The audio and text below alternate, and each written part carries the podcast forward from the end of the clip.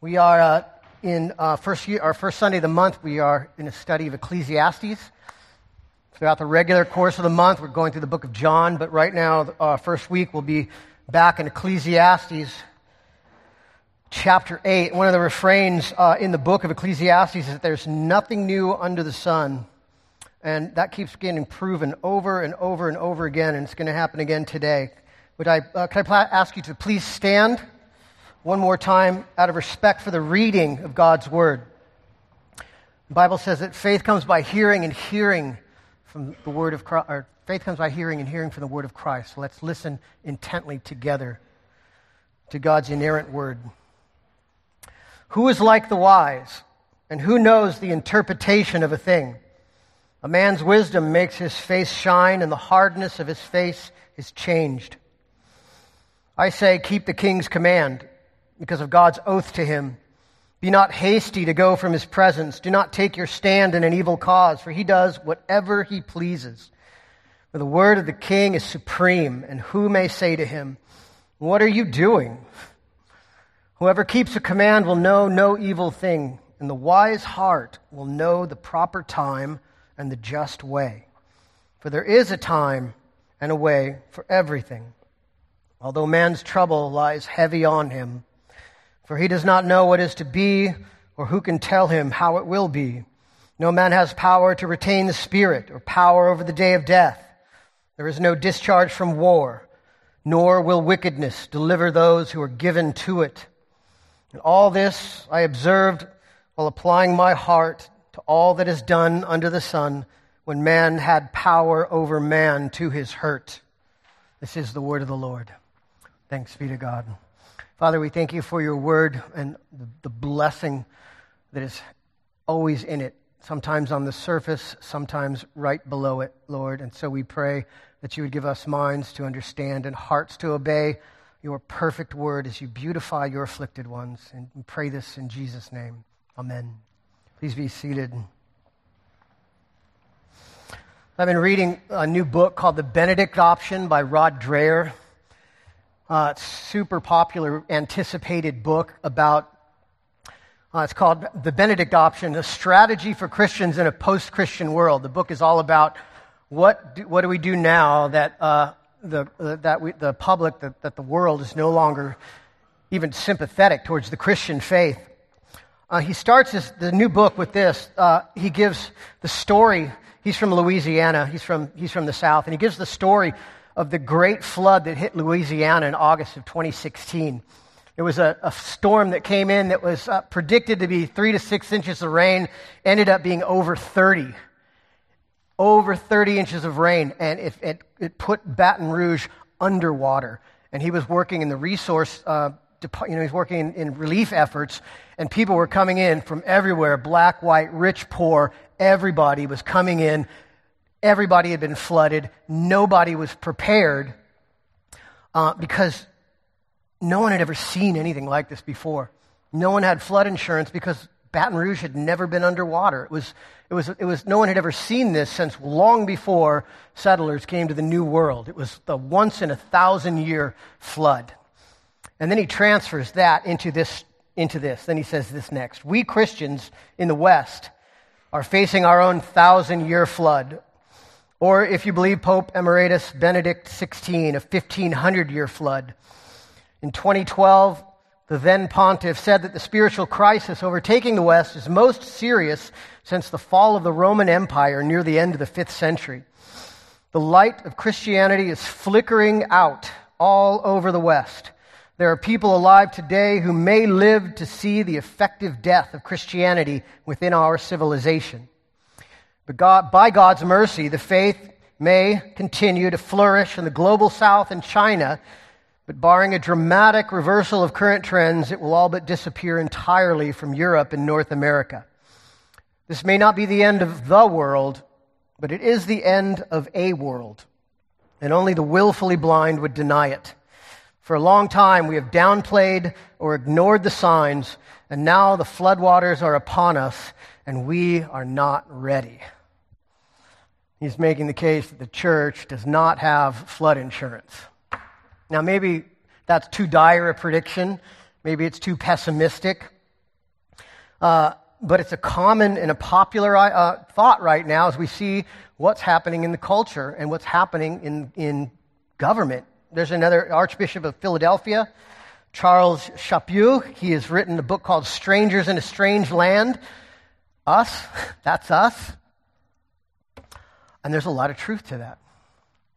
I love how Dreher's book puts together in these opening pages, he brings together the different earthly powers that we're all subjected to, not just the powers of a hostile government, but also the powers of nature that no one, not even kings, get to escape. He is trying, Rod Dreher is trying as best he can to give us wisdom. Wisdom comes in many forms. He's trying to give us the wisdom both of warning that we are now under hostile forces, but also the wisdom of promise, that there's a way to flourish in it. And in a similar way, Solomon here does the same thing, but he does Dreher even one better. Solomon says of the wisdom of warning, yes, we need to rightly assess our place in the world. The church never has, never will be given the power of kings. We have not been given the sword. The church has been given the power of the gospel and the keys of the kingdom, the ability to bring people into God's kingdom through the preaching of the gospel and to shut them out. Uh, and for us to mistake that always, always causes problems.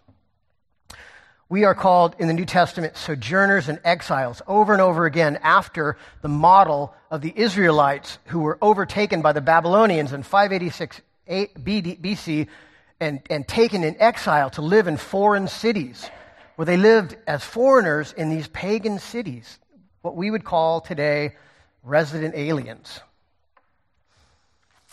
That's where they lived and died, they worked and played, they formed relationships, they had careers, they built houses, they planted vineyards, they lived their whole lives there in this place under these hostile earthly powers, and yet they thrived in it. And then Solomon says, a promise. This is where he goes one better from Dreher he says that they were reason that those Israelites were able to do it, and the same reason that we, as sojourners and exiles, as resident aliens in the new covenant age, are able to do it, how we're able to survive in these hostile environments or coming hostile environments, is because we know that this is not our home. This is not our last, this is not the last stop on the train. We are passengers. We are passing through. We are looking for something better, something the Bible, the Bible calls the city that has foundations, whose designer and builder is God, a better country, that is, a heavenly one. And so, the big idea, the thesis, the one thing that the Holy Spirit wants us to understand through the teaching of Solomon in this passage is this that we should be humble under earthly power because this world is not our home. We can be humble under earthly power because this earth, this world is not our home. And now let's break that down in two parts. The first, we should be humble under earthly powers. Look at verses 8, uh, chapter 8, verses 2 through 4. I say, keep the king's command because of God's oath to him. Be not hasty to go from his presence, do not take your stand in an evil cause, for he does whatever he pleases, for the word of the king is supreme. And who may say to him, What are you doing? In the, in the early medieval church, there was a crisis going back and forth about who had the power. Ultimately, was it the, was it the church or the empire? Was it the pope or was it the emperor? Who ultimately got to tell the other guy what to do? And that dispute was more or less effectively settled in January of 1077 in the winter when Pope Gregory VII made King Henry IV sit outside his castle barefoot in sackcloth uh, for three days in the snow, begging for forgiveness for the excommunication that had been put on him for being so bold as to declare that he didn't have the right to assign bishops and to assign ecclesiastical offices within the church. And so that was a great moment or a, a, a great blunder in church history, really. But from that day and for a long time afterwards, the question was settled. The Pope or the, the empire, the emperor, or the emperor took his orders from the Pope, not what, uh, what Solomon is saying here. And that lasted a long time. It, fell apart in Europe a lot faster than it fell apart in the United States, but all the way up into the 1980s, all the way to the 80s, a thousand years later, almost a thousand years, just two years shy, in 1977, the popes of the American church, Jerry Falwell, Pat Robertson, and others, started the moral majority to make the emperor do what we say. We would make them do our bidding. Uh, and it didn't go as well for them as it did for Gregory Seventh, unfortunately. As Rod Dreher points out through this whole book, that didn't work. and now the shoe is on the other foot. And so Solomon here gives us, in our context, the wake up call. And the wake up call is this Welcome to the mainstream of Christian history. We exist under an unsympathetic at best and hostile government power at worst. We cannot force the American polis to sit outside in the snow for three days. They're not going to do it. And so the better and the sooner we recognize that for us, the better. And now the question that everyone's trying to ask with these books coming out, Benedict Option, Strangers in a Strange Land, is since that's true, what do we do? How are we going to live in this new world?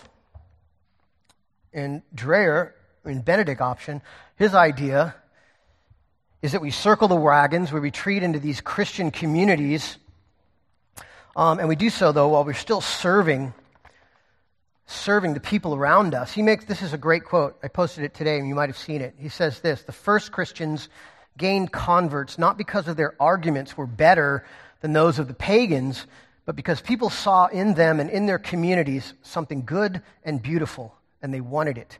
And this, recognizing that beauty first, led them into the truth, opened their minds to accept the possibility that the gospel was truth. And I think that's what Dreher is trying to say in this whole book. Whether he's going overboard or not, maybe he's too isolationist, but there's another option the Bible gives us, another option called the Daniel option. that uh, the reason that we're called sojourners and exiles in the New Testament is after those Israel, Israelite captives. And Daniel, the book of Daniel, gives us this picture of one of the, one of the leading Israelite royal family who is taken into captivity and put in this hostile environment, made to serve these pagan kings, and yet he does it from a sense of wanting to bless the community around him, to not try to tell everybody what to do, but to be a bless, use his gifts and his, his spiritual gifts, his natural gifts to bless that community, and there in, in through that to glorify the name of God. It says in Jeremiah, Jeremiah calls this out. This, more than anything else, is really our mandate as New Testament Christians as we think about relating to culture. Jeremiah says this Thus says the Lord of hosts, the God of Israel, to all the exiles whom I have sent into exile from Jerusalem to Babylon. Build houses and live in them. Plant gardens, eat their produce. Take wives and have sons and daughters. Take wives for your sons and give your daughters in marriage that they may bear sons and daughters. Multiply there and do not decrease. But seek the welfare of the city where I have sent you into exile and pray to the Lord on its behalf.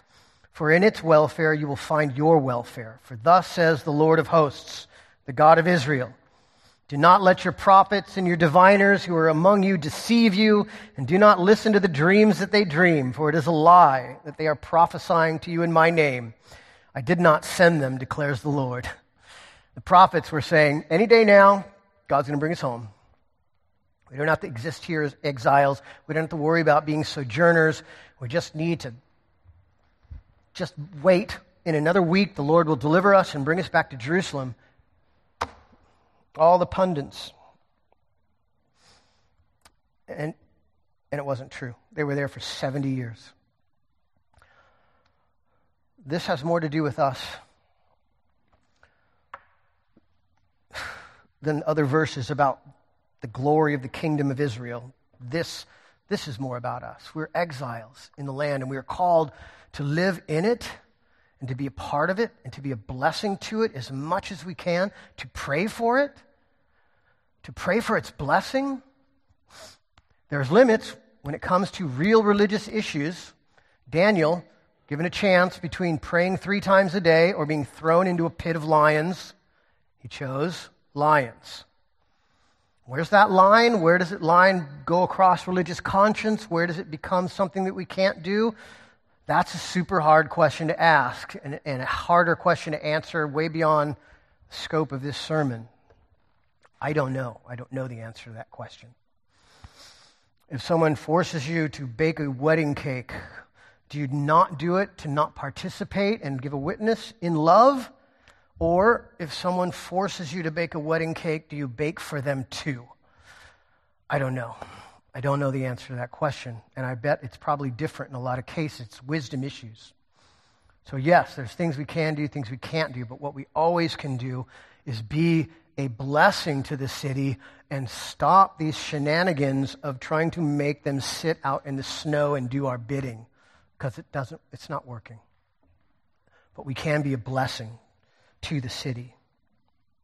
And, but remarkably, that's not the main thing that this is about. There's a subtle shift that happens right here at this point in the dialogue. And the shift, the underneath reality that's not even mentioned, but what we know is that Solomon, who's writing this, is the king. He does get to tell the king what to do because he's the king. So, this advice that he's giving to him, he's saying, even though I am king, there's also all these other earthly powers that I am subject to. There's things that nobody gets out from underneath. There are things that we are all, all subject to. For one, there's four of them. We are all king or not king under the power of time and providence, God's good providence. We are time blind in our being. We do not know what's going to happen in the future, and that is a handicap that we have. Part of the heaviness that's on mankind. And we are subject to God's good providence. God is, God is the one who's, who can do whatever he pleases and bring about all that he has brought, is going to bring about. The second thing, we are all under the power of death. King or not king, eventually something is going to make it real. Your health is going to fail in one way or another someday, everybody in this room. Even if we're healthy now, what we're talking about is a, is a, is a 30, 40 year reprieve. At one point in time, everyone will lose. Well, we all, we don't, none of us have the power to retain our spirit as it is. We retain our spirit because God retains it in us. But at one, some point in time, we will lose control to the power of death. He says the third thing is, is war. There's no discharge in war. This is the ravages of war. In the ancient Near East, war came to you, like it or not. We've been very blessed in, our, in the, the era that we've grown up in that there's never, that's not been war here in our, on our land. But that is rare. In the ancient Near East, your city would be overtaken, siege works would be built around your city, you would starve to death, you would run out of water, and the ravages of war would come upon you, and no one, no one was exempt from that. It may not happen to you, but it happened certainly plenty of times to most people. And finally, all of us are subject of the, what he says, the, uh,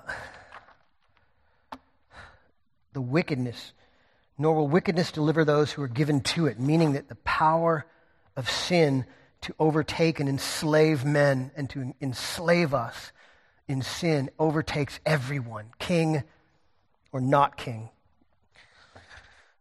No one escapes these things, and you know what is what makes it even heavier is is is is what it, if we remember what it says in Ecclesiastes 3, when it said that for everything there is a season, a time for every matter under heaven. Some of that same language is in this passage. And that, in that passage, in Ecclesiastes 3, there was a time to be born, a time to die, a time to kill, a time to heal, a time to break down, build up, seek, lose, love, hate, war, peace. There's all this dichotomy of good things and awful things that happen on the earth. And what we found out at the end of that passage was that these aren't just things that happen, these are things that God ordains to happen for our good. Here's, a, here's another one along those same lines. I love this passage because it challenges our image of God so much. This is Isaiah 45. I am the Lord, and there is no other. Besides me, there is no God. I equip you, though you do not know me that the people may know from the rising of the sun and from the west that there is none beside me. I am the Lord, and there is no other. I form light and create darkness. I make well being and create calamity. I am the Lord who does all these things. Why? Why would God do that? not just permit them, but ordain these things. Why would he do that? Is he cruel? Well, the answer is point two because this world is not our home. This world is not our home. Look at verses 5 and 6. Whoever keeps a command will know no evil thing and the wise heart will know the proper time and the just way. For there is a time and a way for everything, although man's trouble lies heavy on him. The short answer to why God does these things, why he would allow these things, why he would ordain these things, the short answer is mercy. It is God's mercy to us. It's both God's kindness, it's God's severity and it's God's purpose in it is to let us know that we are mortal and that this world is not our home, that we cannot make a paradise here, and that one day we will usher into the next world. And his desire is that we usher into it under the righteousness of Jesus into new and beautiful life. Tucked right in the middle of this whole passage is this line where it says, For there is uh, the wise heart will know the proper time and the just way.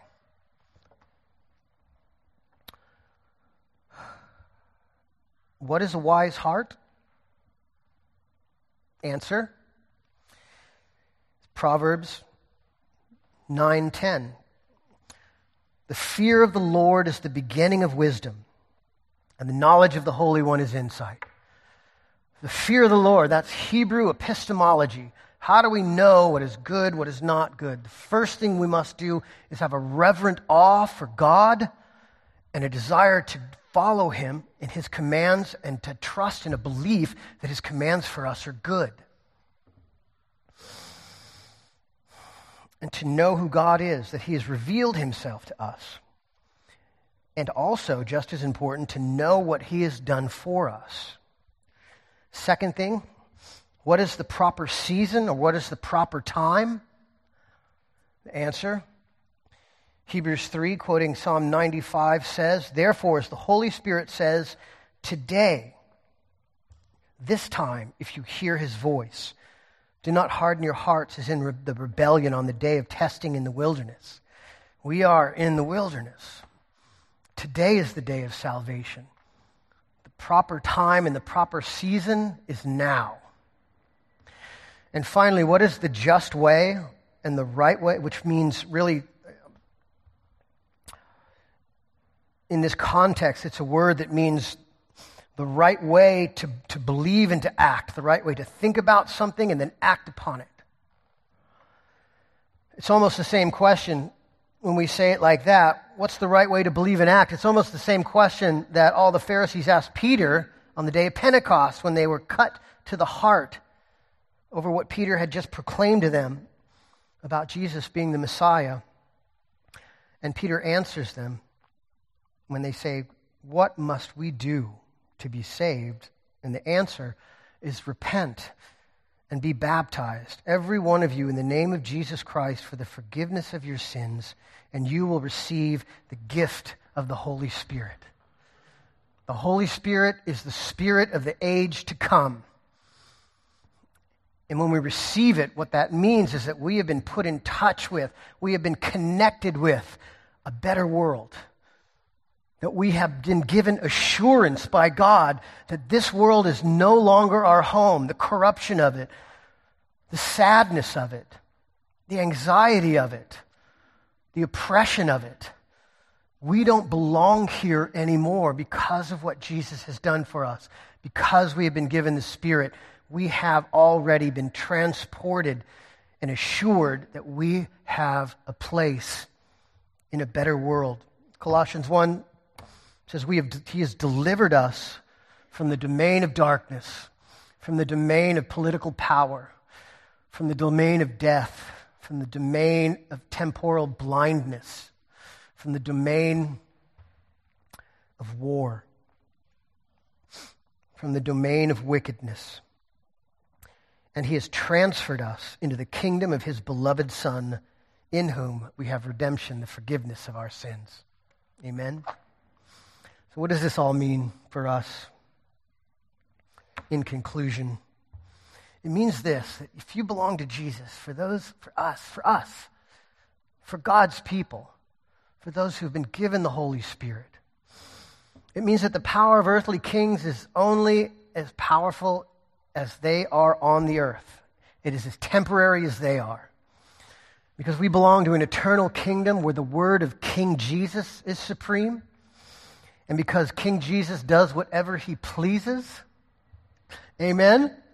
That means that King Jesus has chosen to adopt you as his son or as his daughter. And he's assured you that you are part of the new kingdom. And that we will reign with Christ forever. It means that time and providence are on our side, that God's omniscience, his all knowingness, his ability to see the future, and his all powerfulness are working on our behalf. So even if it looks bad right now, we know that even these bad things, God is working for the good. He promises that all these things will work to the good for those who love Christ, who have been called according to his purpose. If you have the Spirit, we have the Spirit. Those are two things are true of us. It means that we do have power over death. In Solomon's categories, he's leaving out one man who did have the power to retain his spirit, who did have the power over death, and he used that power to voluntarily lay down his life and then take it back up again so that he might win for us our justification, our right standing before God. And he has given that to us as a gift. And it means that we have been given freedom from the wickedness that ensnares all of mankind. Even though we are still sinners, we have been given the righteousness of Christ so that when God sees us, he sees us through Jesus so that he sees us as perfect and holy, able to stand before him in perfect love. And, brothers and sisters, that will never change. We will have that forever. And someday we'll hear that trumpet sound and we will be changed, and our bodies will be changed. We'll be released from the very presence of sin the presence of darkness, the presence of war, the presence of wickedness, and we will reign with Christ forever. Amen. Amen.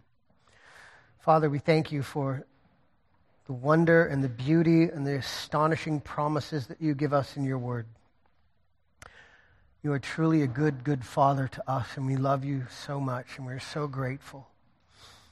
Lord, we pray that you would help us to remember in our times of doubt, in our times of frustration, in our times of, of self condemnation, Lord, when our hearts condemn us for our sin, that you are greater than our hearts, and that your grace is greater than our sin, and that your mercy is greater than our rebellion, and that your power is greater than our power and our weakness that seeks to run and hide.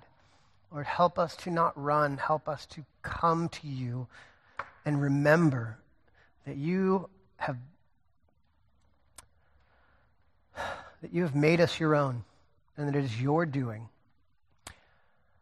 We are your children by your perfect and holy will. And we ask only, Lord, that you would help us to glorify your name in all we do. And we pray this in Jesus' name. Amen.